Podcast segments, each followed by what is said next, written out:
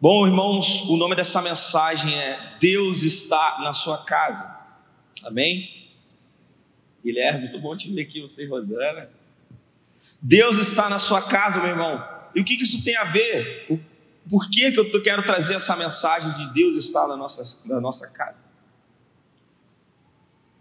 Porque eu tenho percebido durante esses últimos meses que o nosso estilo de vida, a nossa, é, é, é, a nossa rotina de vida, muitas vezes nos faz esquecer de que Deus está dentro da nossa casa. E por mais que você saiba, olha, claro que Deus está dentro da minha casa, eu me converti, eu vou à igreja, eu, eu tenho uma vida de devoção e, e, e eu sei que Deus está na minha casa, mas meu irmão, quando eu falo que Deus está na sua casa, não é somente para você saber que Deus está na sua casa, mas é para que você possa sentir a presença de Deus dentro da sua casa. E para isso, eu peguei algo que nos impede de perceber que Deus está dentro da nossa casa. E quando eu falo dentro da nossa casa, eu também posso falar dentro da nossa vida. Se você abrir a sua Bíblia em Mateus capítulo 6, versículo 25, abra aí, Mateus capítulo 6, versículo 25.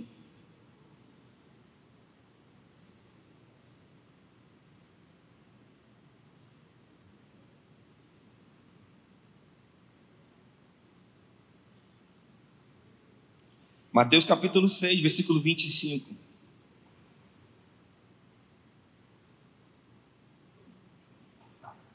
Diz assim: Portanto, vos digo, não andeis cuidadosos, ou algumas versões ansiosos, quanto à vossa vida, pelo que haveis de comer ou pelo que haveis de beber, nem quanto ao vosso corpo, pelo que haveis de vestir. Não é a vida mais importante do que o mantimento e o corpo mais do que o vestuário? Versículo 26: Olhai para as aves dos céus, que nem semeiam, nem cegam, nem ajuntam em celeiros, e o vosso Pai Celestial as alimenta. Não tem de vós muito mais valor do que elas? 27. Qual de vós poderá, com todos os seus cuidados, acrescentar um côvado à sua estatura? 28. E quanto ao vestuário, por que andais solícitos? Olhai para os lírios do campo, como eles crescem, não trabalham, nem fiam. E vos digo que nem mesmo Salomão em toda a sua glória se vestiu como qualquer deles.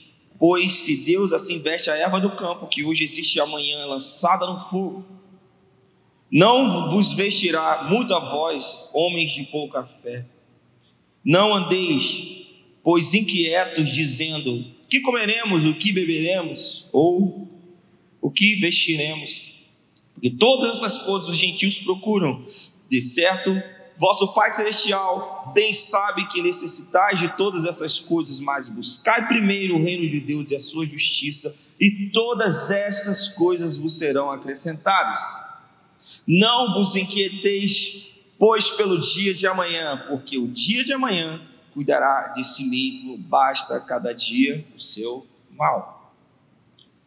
Bom, lá em casa a gente começou algo chamado Quaresma, que tem a ver com a gente todos os dias, durante 40 dias, orarmos e buscarmos a Deus acerca da volta, da vinda de Jesus para entendermos a Páscoa. E nós estamos fazendo isso com os nossos filhos e eu quero incentivar você a fazer isso com os seus filhos também.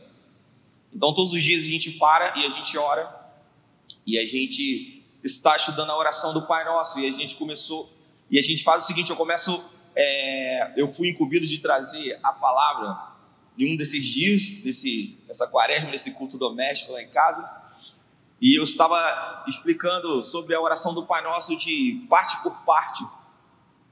E, e o meu filho Felipe ele pergunta umas perguntas assim bem complicadas assim porque ele não entende muito o significado das palavras e é muito difícil a gente também conseguir explicar. Mas a gente foi falando, né, que é, para nós estar no céu, santificado seja o vosso nome, venha a nós o teu reino, explicando tudo isso a ele, seja feita a tua vontade, assim na terra como no céu, o pão nosso de cada dia nos dá hoje. E aí ele veio perguntar, cara, mas por que, que é o pão nosso de cada dia? Enfim, a gente teve que entrar numa longa história para falar para ele que Deus dá o suficiente para vivermos dia a dia. E isso nos remete a não estar ansiosos pelos dias de amanhã. Isso nos remete a pegar no nosso coração e pegar a nossa mente e começar a ter uma certeza de que Deus está dentro da nossa casa. E que se Deus está dentro da nossa casa, se Deus constituiu aquele lar para nós, se nós estamos dentro daquele lugar, nós precisamos ter a certeza de que Ele está lá e não somente pensar que Ele está lá, mas sentir que Ele está lá. E aí, quando você começa a, a ler esse, esse texto, eu gosto muito do, do, de Mateus 5, 6 e 7, que é o Sermão do Monte, que é, é a pregação de Jesus. E ali está contido todos os, os, os aspectos necessários para que você tenha uma vida vitoriosa. E quando Jesus está falando sobre isso, ele está querendo dizer uma a maneira do seu filho, o crente, de viver em relação ao seu Pai, Deus. Então aqui há dois aspectos que a gente tem que levar em consideração no Sermão do Monte, aquilo que o crente faz no seu particular, que são as orações, que são o jejum, que é o jejum, que é a nutrição da sua vida espiritual, a leitura da palavra, e o segundo aspecto é aquilo que você faz em público, que tem a ver com o seu comportamento. Observe, nós não fomos retirados do mundo por Jesus. Nós não fomos retirados do mundo por Deus. Pelo contrário, Deus nos colocou dentro do mundo para a gente viver totalmente inserido do mundo, dentro do mundo. Então, a gente não se afasta do mundo, mas a gente vive atarefado e ocupado com um monte de atividades e negócios e com toda a pressão que existe social sobre nós. E aqui é a questão como nós devemos reagir? Qual é a nossa resposta em meio a tudo isso? Qual é a nossa resposta em meio às turbulências? Qual é a nossa resposta em meio às coisas que a gente percebe? Qual é a nossa resposta em meio às coisas que a gente está fazendo no nosso trabalho e talvez as coisas que possam estar faltando dentro da nossa casa? Qual é a resposta que a gente dá em relação a isso? Tem a ver de como nós enxergamos o nosso Pai. E se nós conseguimos entender de fato de que Deus está presente dentro da nossa casa ou não. Então, o tema central desse capítulo 6, se você quiser ler em casa novamente, é a cultura social mundana, ou chamada de mundanismo. Então, nós podemos dividir essa sessão do capítulo 6 de Mateus em duas partes. A primeira parte, Jesus está ensinando o perigo de ajuntar tesouros na terra, que é importante, eu só mencionar, apesar de a gente não ler, vivendo exclusivamente para eles, e do versículo 25 ao versículo 34, que é a que a gente acabou de ler, Jesus não está mais enfatizando o fato da gente ajuntar coisas ou ajuntar tesouros na terra, mas ele está enfatizando o fato da nossa preocupação com esses tesouros, estando ansiosos por eles ou preocupados com eles. Então, o que Jesus está ensinando aqui é que você pode cair no mesmo pecado dos versículos anteriores, mesmo sem você ter nenhum tesouro acumulado.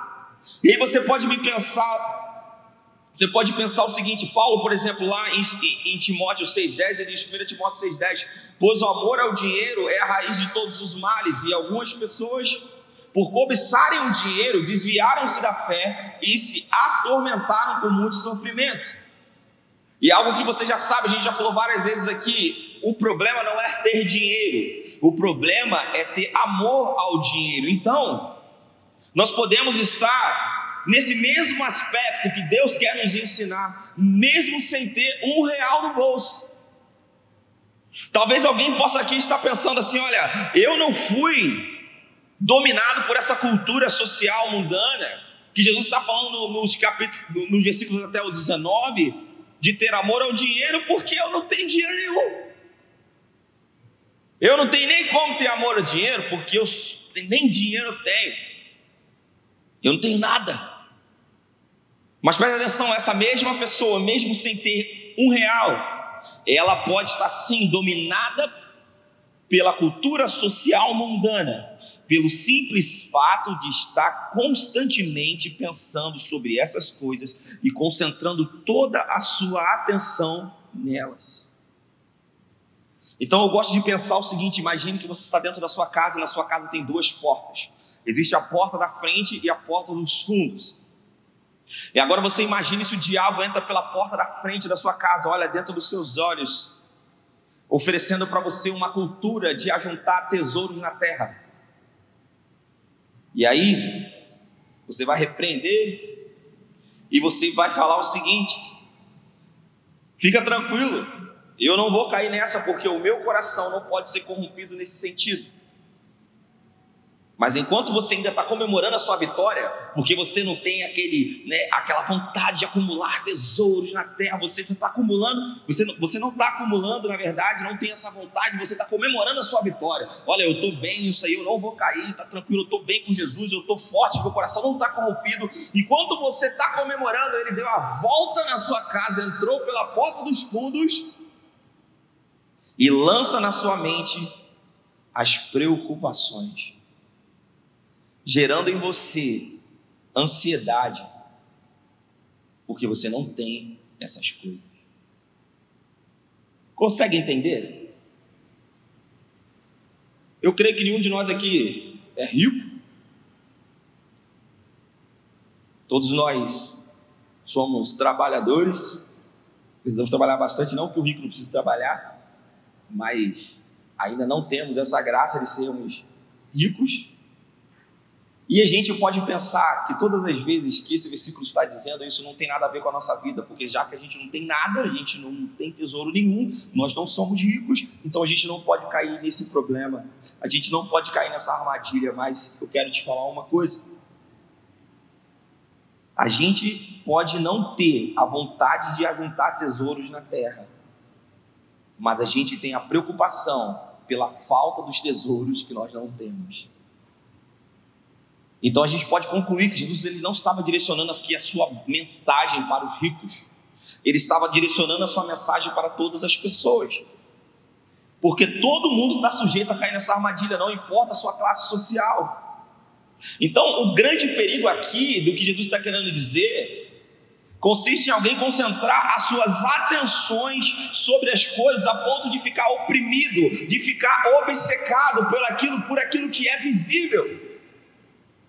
Por exemplo, se Deus nos dá a porção diária, se Deus nos dá aquilo que nós precisamos ter para vivermos aquele dia, se você coloca a sua mente nas coisas futuras de uma tal forma que aquilo tira seu sono por mais de um mês, de uma tal forma que aquilo já está trazendo uma doença emocional e talvez uma doença espiritual, eu queria dizer para você que você está caindo em pecado.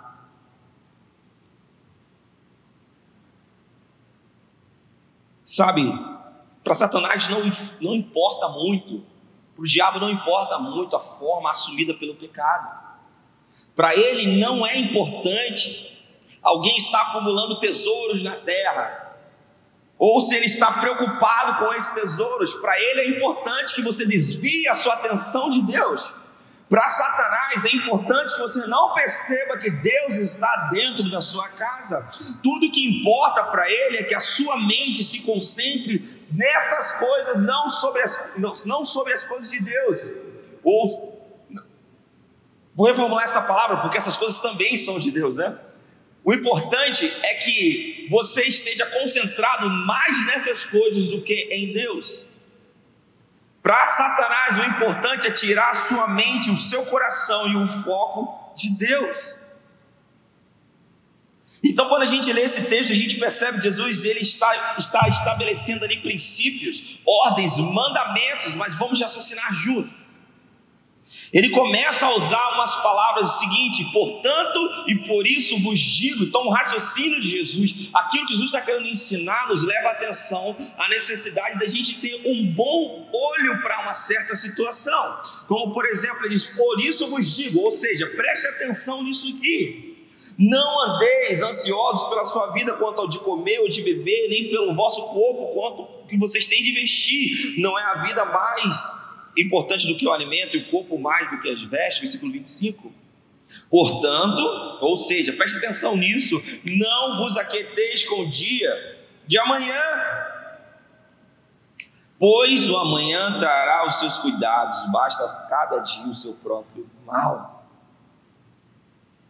Preste atenção, Jesus ele empregou essas palavras, ele diz: Não vos inquieteis, equivale a não vos preocupeis. Essa palavra, e o sentido da palavra de não vos preocupeis, tem muito a ver com aquilo que possa distrair a nossa atenção. Não tem a ver com aquilo que nós estamos somente pensando, não tem a ver com aquilo que nós estamos planejando, mas tem a ver com aquilo que está desviando o seu olhar. Por exemplo, quando você pega ali em Lucas capítulo 10, você vê Jesus dentro da casa e tem duas mulheres, Marta e Maria. Você conhece essa história? Jesus está ali. E ele olha para Marta e diz: Marta, não fique inquieta, Marta não fique preocupada, Marta não se distraia com essas coisas, porque Marta, ela estava tão preocupada ali em servir que ela se deixou distrair com as coisas que desviavam o olhar dela para Jesus, enquanto Maria estava olhando para Jesus, os seus afazeres, que eram coisas lícitas. Olha, eu já vi muita gente pregando, dizendo que você não tem que ter a vida de Marta, não, cara, Marta estava fazendo coisas boas, ela estava preparando a casa, ela estava arrumando as coisas para servir a Jesus, não tinha problema, aquilo tudo eram coisas lícitas, mas estava na hora errada. E aí, quando você começa a pegar essa palavra, você está dizendo o quê, Júnior? Você está dizendo que a gente não tem que trabalhar, que a gente não tem que ficar planejando nada. Não, não é isso que eu estou querendo dizer. Eu estou querendo dizer para você que existe hora para você planejar, existe hora para você descansar, existe hora para você plane, é, é, rascunhar tudo no papel, levar tudo em oração ao Senhor. Existe hora para você ouvir e é toda hora que você precisa descansar. Eu vou te dar um exemplo. Quando você, pai, um, exemplo simples aqui. Quantas pessoas que estão neste lugar, pai ou mãe, qualquer pessoa, precisam trabalhar em mais de um lugar para sobreviver? Tem um emprego, precisa vender bala, alguma coisa a mais. Levanta a mão. Trabalha mais em um lugar. Levanta a mão assim, bem alto para ver. Poucos. Poucas pessoas trabalham. Ah, não, muitas pessoas trabalham mais de um lugar. Às vezes você tem um, um serviço fixo, um emprego fixo, mas para você complementar a sua renda, você precisa fazer outra coisa. E você começa a perceber que quanto mais você trabalha, talvez mais você vai ganhar dinheiro, mas enquanto mais você trabalha, também menos tempo você tem que fazer todas as outras coisas, e quanto mais você trabalha, mais estressado você fica. Estou certo? Estou certo. Então, se você está trabalhando demais, você está ficando estressado demais. E aquilo, meu irmão, você vai precisar esvaziar em algum lugar, não vai? Senão você vai morrer. Ou você vai ter um infarto, ou você vai chegar nos seus filhos e você vai surtar com seus filhos. Ou você vai surtar com seu esposo, ou você vai surtar com a sua mulher, eu sei. Quando você começa a desorganizar a sua vida, você vai perceber que o seu olhar fica totalmente perdido e você já não consegue focar em mais nenhuma das coisas e todas as coisas da sua vida ficam desorganizadas. E por isso que Jesus diz: olha, você não pode ter um olhar duplo para as duas, para as duas direções. Por que eu estou falando isso? Que quando você começa a ficar muito atarefado, a primeira coisa que você para de fazer é buscar o Senhor. É a primeira coisa. Eu vou falar para vocês uma estatística. Eu morei alguns anos fora daqui e a maioria das pessoas que eu conhecia, quando elas se afastavam da igreja, elas se afastavam por um motivo: elas estavam em pecado. Elas se misturavam com as coisas do, do mundo e se afastavam de Deus. E simplesmente você via uma pessoa que estava com você, talvez até aqui cantando no louvor, ou não que seja uma pessoa mais importante do que a outra, mas para uma pessoa estar às vezes na frente ministrando sobre alguma coisa, é uma pessoa que já está envolvida. Então você via pessoas envolvidas e de repente você via que aquelas pessoas estavam, é, é, é, é, sei lá, você passa dois meses sem falar com aquela pessoa, porque ela é de uma outra igreja, quando você percebe, ela está com a vida totalmente mundana e ela saiu da igreja e ela pirou a sua cabeça. E assim ela sai. Aqui no Rio de Janeiro, a maior, a a, maior a maior causa que tira as pessoas da igreja é o trabalho, não é o pecado, é o trabalho. Aqui no Rio de Janeiro, o que mais tira você de Deus não é o diabo, é mamon. Sabe quem é mamon? O Deus do dinheiro. Por isso, preste atenção, quando Jesus disse: Olha, você não pode amar dois senhores, ele não falou, você não pode servir a Deus e ao diabo. Ele falou? Ele não falou isso, ele falou a Deus e mamon. Quem é o adversário de Deus nessa, nessa situação? É mamon, cara. Então você pode ter uma vida boa, você pode ter uma vida de santidade, você pode ser uma pessoa piedosa, mas o seu corre-corre, o seu a fazer, a sua busca, às vezes para, até para a sobrevivência, não tem a ver com você juntar tesouros, mas tem a ver com você estar preocupado de não faltar nada. Então você começa a fazer um monte de coisa igual, sabe, trabalhando como uma máquina, e a primeira coisa que você faz é parar de estar no meio da comunhão, você para de frequentar a igreja. E a desculpa que você vai ter é o seguinte: eu não preciso da igreja para estar com o Senhor, eu posso orar sozinho. Meu irmão, todo mundo fala isso. O importante é que eu tenho minha vida devocional. Meu irmão, nem na igreja você tem vida devocional, imagina sem igreja. Você fala, não, o importante é que eu mantenha a minha vida de oração, meu irmão, você vem na igreja, você nem ora. Imagina se você nem vem na igreja. Vir à igreja é pelo menos é, é o suspiro de salvação para a sua vida. Porque na verdade, se você tivesse uma vida de oração, e se você tivesse uma vida de jejum, e se você tivesse uma vida mergulhada, meu irmão, estar na igreja seria para você, na verdade, uma consequência do seu estilo de vida, porque você não ia conseguir ficar longe da igreja. Então, sabe por que as pessoas sabem? Primeiro, que elas não oram, elas não têm uma vida, a maioria, 90% dos crentes não tem uma vida de oração. E principalmente aqui no Rio de Janeiro, nós precisamos trabalhar muito, porque é tudo muito longe. Então você sai de casa às 5 horas da manhã e chega em casa às 8 horas da noite morto. E se você precisa trabalhar em dois empregos, sabe-se lá, vezes você nem nunca para de trabalhar, você só dorme. E você só dorme na cadeira, já come na frente da bancada de trabalho, já come ali. E você nunca descansa, e você nunca descansa, você está ali naquela correria toda, e a primeira coisa que você faz é parar de ir aos cultos. Cara, eu não vou no culto porque não dá tempo, cara. Se eu no culto, meu irmão, eu fico louco quando um jovem olha para mim e fala: meu irmão, eu não posso ir porque eu estou estudando para a faculdade. Meu irmão, meu irmão, você não trabalha mais do que eu, não, não faz, duvido. Seu pai te sustenta. Eu tenho dois filhos, e eu venho, por que você não vem? Porque você está na faculdade? Eu também já tive faculdade, eu vinha. Ah, porque eu preciso passar no vestibular. Meu irmão, a minha esposa passou em todas as faculdades federais, todas as faculdades federais do Rio de Janeiro, estaduais, passou em tudo para odontologia, vindo na igreja direto. Então você não pode usar isso de argumento contra mim. Contra mim não. Comigo não. Então, sabe por quê? Porque na verdade, meu irmão, estou falando dos jovens, mas agora vamos trazer para os adultos. Às vezes você fala, estou trabalhando demais, não consigo ir à igreja. Sabe por quê, meu irmão? Você não está priorizando a presença. Nós já temos um, uma vida de oração e de jejum horrível. Essa é a grande realidade. Poucos de nós oram. E a grande realidade é só você ver a quantidade de pessoas que frequentam os cultos de oração. Simples. Ah, mas aí eu posso ver em casa. Vamos quebrar outro paradigma. Ah, mas eu não venho presencial, eu vejo online. Então é só você na quarta-feira olhar quantas pessoas estão online. Então essa desculpa também não cola. A verdade é que a gente não ora.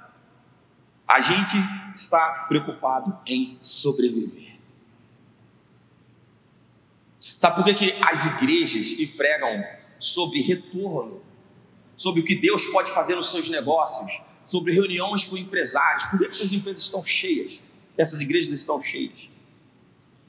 Porque as pessoas estão preocupadas ou em enriquecer ou em sobreviver e esquecem que Deus está na sua casa. Então, andar ansioso, que Deus está falando aqui, é você ter um olhar duplo. Sabe o que é um olhar duplo? É uma pessoa que olha simultaneamente para duas direções.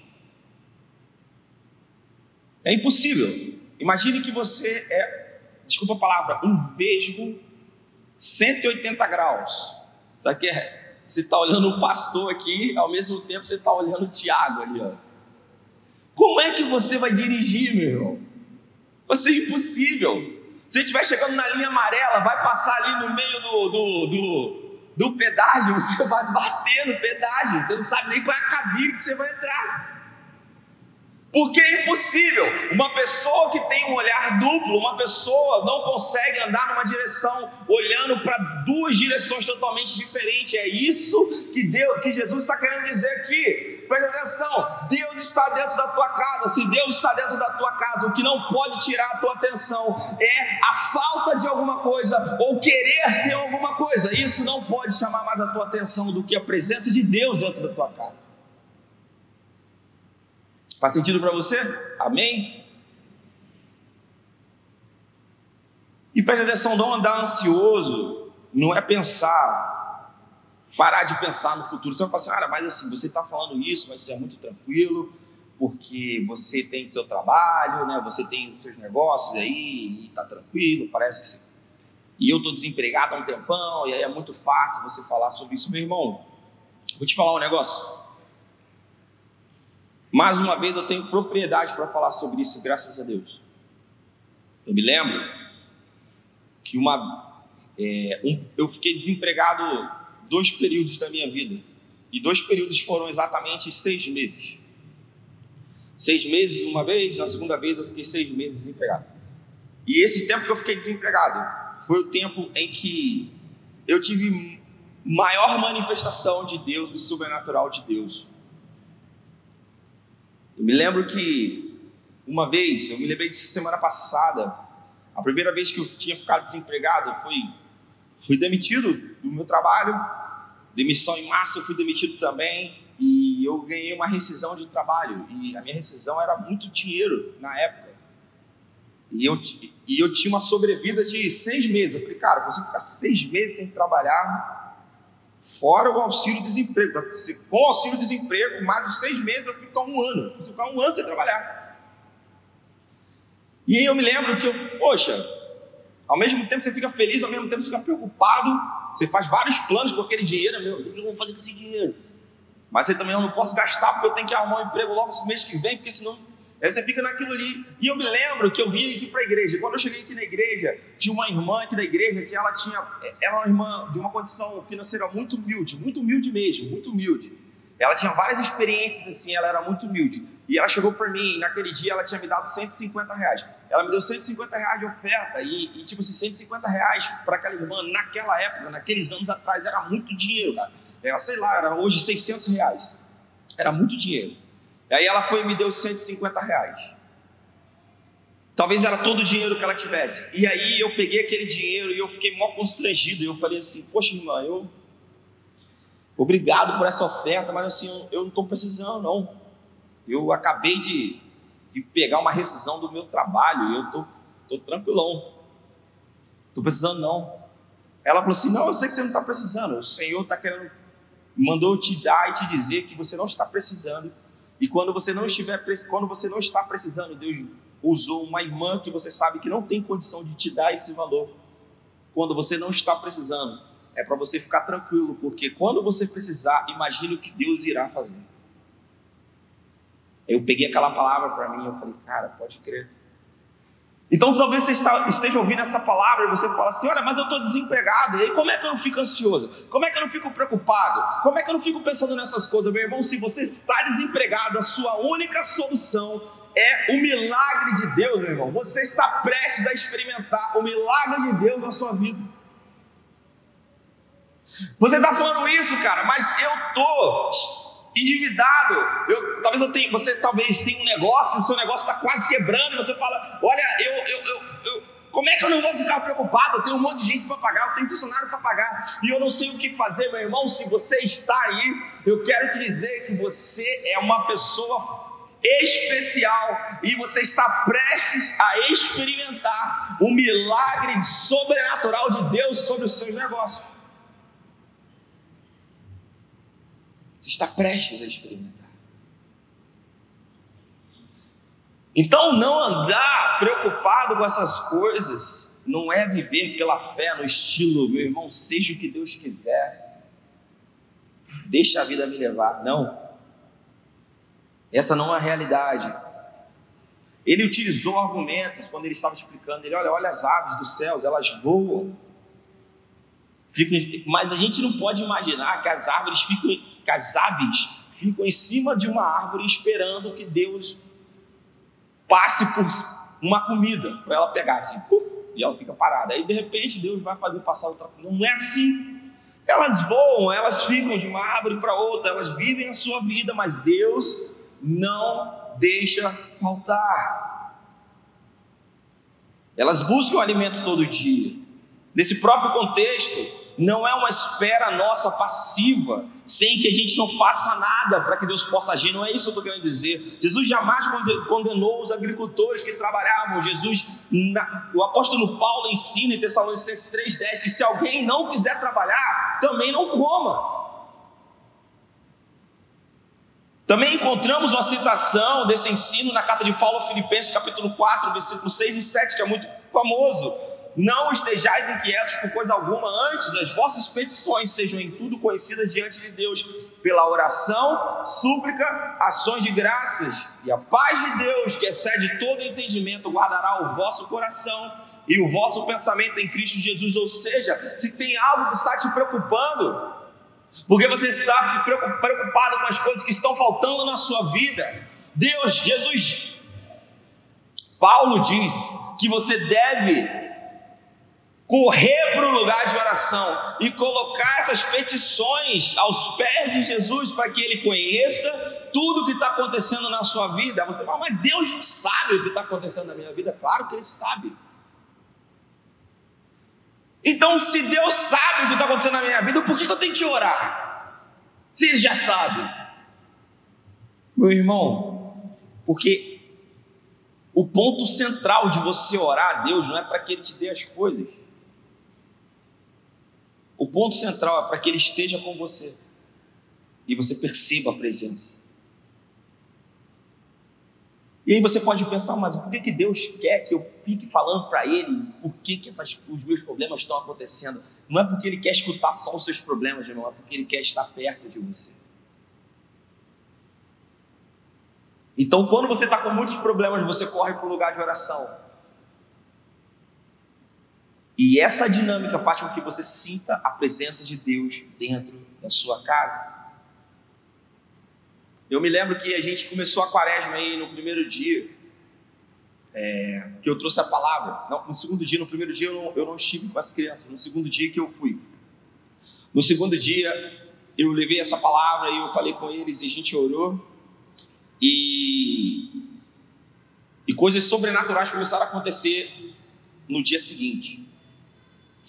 No dia seguinte, tinha uma coisa minha que não funcionava por nada, estava quebrada.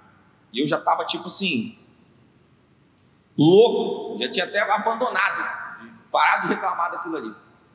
E era um, estava sempre quebrado. E no dia seguinte, simplesmente, quando eu botei o dedo, o negócio ligou. E está funcionando até agora. Falei, opa!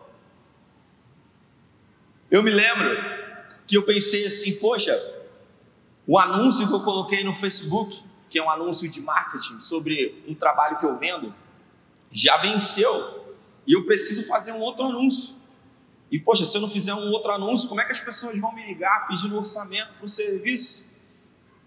E eu falei, rapaz, eu tenho que fazer esse anúncio. Pô, vou esperar um pouco para fazer esse anúncio. Quando virar a semana, eu faço. Quando eu estava pensando isso de manhã, de repente chegou uma mensagem no meu telefone, uma pessoa pedindo um orçamento.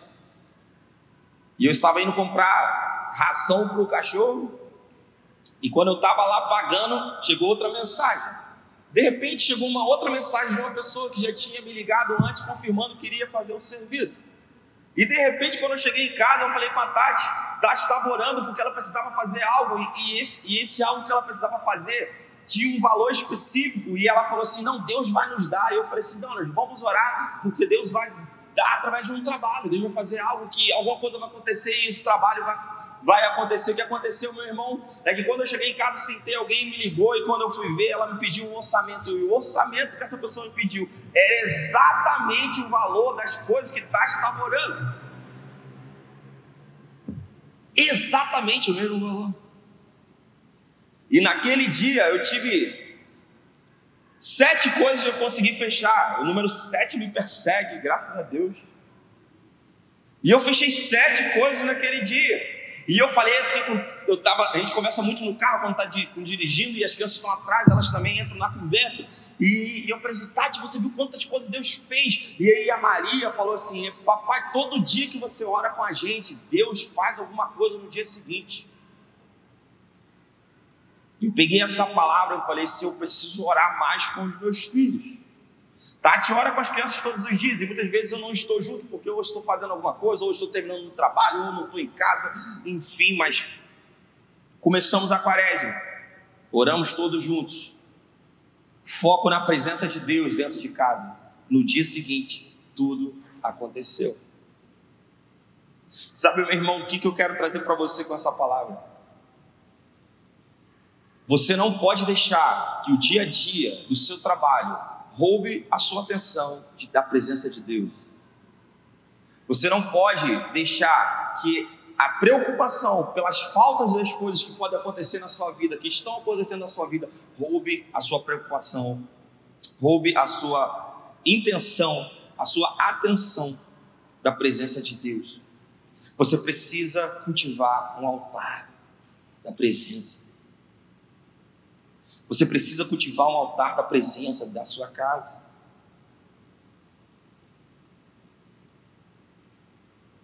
E isso precisa ser feito, meu irmão, intencionalmente. Estava falando com jovens aqui mais cedo. E a gente estava na nossa escola bíblica e a gente estava falando sobre a voz de Deus. E eu falei o seguinte: Deus, ele fala a todo momento. Deus ele não deixa de falar. A palavra do Senhor diz que a voz dele é como um trovão.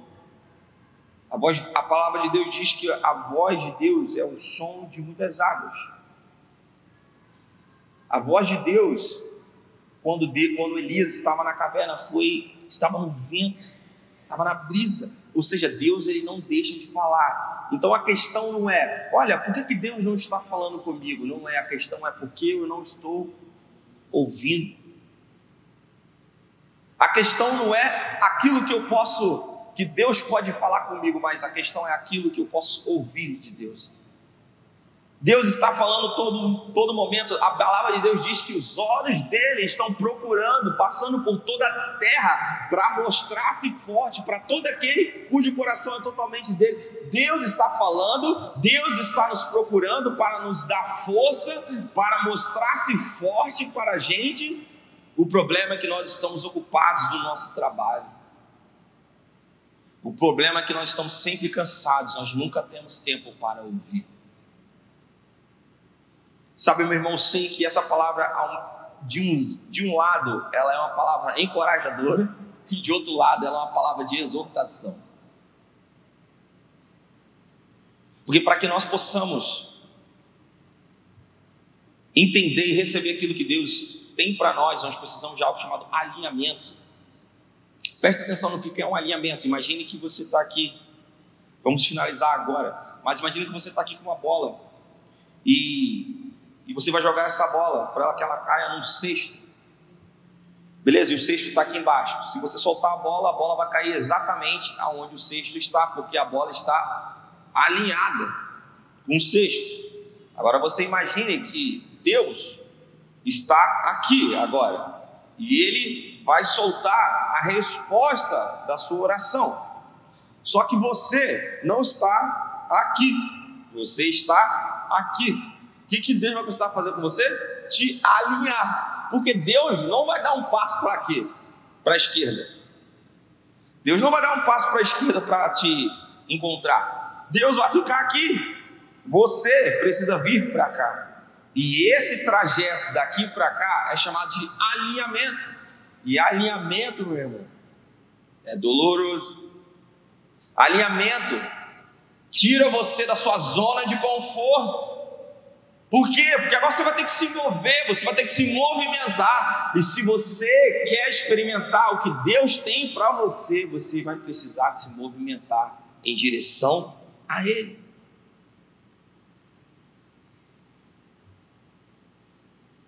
É isso que Deus está falando com a gente.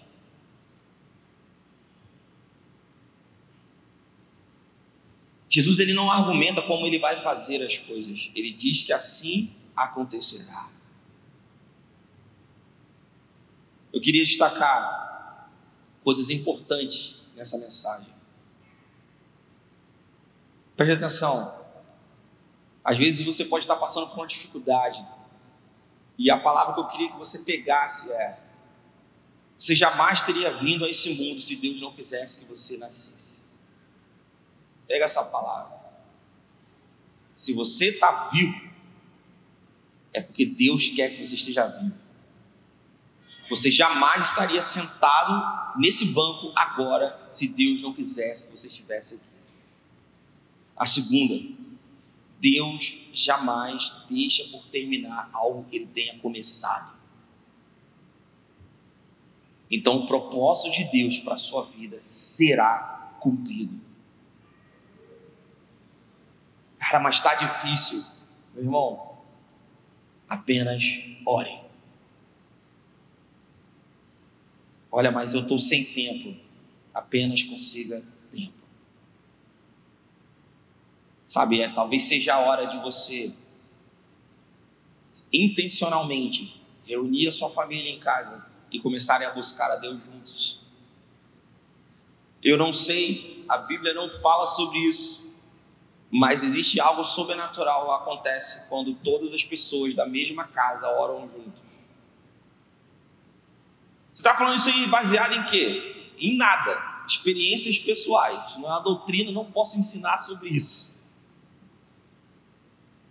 Mas todas as vezes que as pessoas reunidas no mesmo lugar alinham seu coração e as suas orações para uma coisa, aquilo acontece e Deus responde rápido. Não só nas casas, mas se nós nos reunimos como igreja e começarmos dentro dessa casa a orarmos juntos, Deus responderá coisas coletivas rápido. Então eu queria encorajar você a fazer isso na sua casa essa semana Reúna a sua família. Reúna as pessoas que estão dentro da sua casa.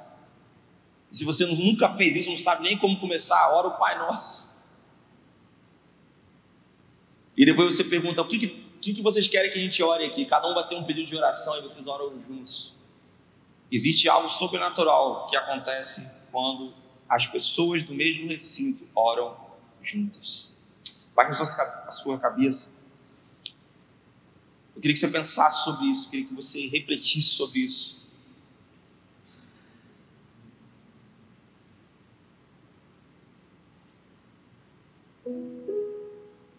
Deus está nos chamando para chegarmos perto dele de uma forma coletiva. Isso vai tirar de nós a atenção daquilo que desvia o nosso olhar do Senhor.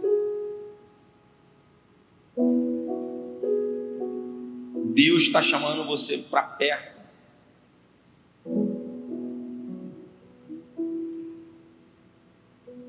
Talvez o que você precise não é um pouco mais de dinheiro para quitar suas dívidas. Talvez o que você precise não é um pouco de dinheiro para sair do aluguel ou mudar de casa.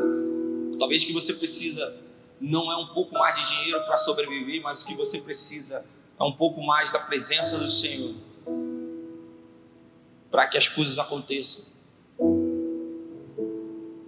Ele diz que quando nós buscamos o Senhor, quando nós colocamos o nosso coração e a nossa atenção no reino de Deus e na sua justiça, a preocupação com o que comer, o que vestir, não precisa mais ser parte da nossa vida, porque Ele acrescentará essas coisas. Todas essas coisas serão acrescentadas à medida que eu busco. Todas essas coisas são acrescentadas na minha vida à medida em que eu dou um passo em direção a me alinhar com aquilo que Deus está fazendo, quando eu dou um passo na direção de Deus, para colocar o meu cesto na direção daquilo que Ele vai liberar como resposta de oração. E eu queria que você, se essa palavra está tocando no seu coração, você se comprometesse com Deus aí no seu lugar mesmo. em que você se comprometesse a dar passos pequenos. Você não precisa fazer isso agora para sempre, porque para sempre é muito longe, mas você pode se comprometer talvez durante uma semana. Talvez seja a hora de você se comprometer e dizer: Senhor, eu quero me comprometer essa semana e pelo menos um dia dessa semana juntar todas as pessoas da minha casa, para que a gente possa desfrutar da presença do Senhor juntos. Talvez eu estou falando para você fazer isso todos os dias, a partir de hoje não, porque você vai começar aí. Quantas vezes você já começou e parou? Se comprometa com coisas menores, se comprometa em fazer essa semana uma vez, semana que vem duas vezes, na outra semana três vezes, e quando você perceber, você está fazendo isso todo dia. Talvez você não consiga fazer todos os dias dessa semana, mas talvez você consiga fazer uma semana, um dia. Se você só tem na sua casa você e sua esposa, parem um dia nessa semana os dois juntos e coloquem aos pés do Senhor aquilo que, que vocês estão preocupados. Se está você, sua esposa, e você tem um filho, mesmo que ele seja um bebê, orem em família. Se seus filhos são grandes, eles não querem orar, eles não estão nem aí mais para nada, você não consegue fazer, meu irmão faz uma janta gostosa, faz alguma coisa para que eles cheguem lá. Compra uma pizza. Para que todos estejam reunidos no mesmo lugar, mesmo que seja com fome. E uma vez na semana orem juntos. Algo sobrenatural acontece quando as pessoas reunidas no mesmo lugar alinham seus corações e suas mentes para desfrutar da presença de Deus e pedir respostas. Se comprometa essa semana, fale isso com Deus. Deus, me dá uma estratégia, se for difícil para você fazer, mas faça. E eu creio que você verá grandes coisas de Deus na sua vida. E você vai perceber a presença de Deus dentro da sua casa. Deus, obrigado por, por essa palavra, obrigado pelos meus irmãos, obrigado por, pelo que o Senhor tem falado. Obrigado, sim, porque o Senhor está neste lugar. Obrigado, Deus. Eu oro para que meus irmãos tenham ousadia e eles consigam reunir essa semana, pelo menos uma vez, as pessoas de dentro da casa. Eu oro para que o Senhor marque esse encontro com eles de uma forma sobrenatural, que eles possam sentir e eles possam ouvir, porque o Senhor já está falando. Nos dê ouvidos para ouvir. Em nome de Jesus. Amém. Amém.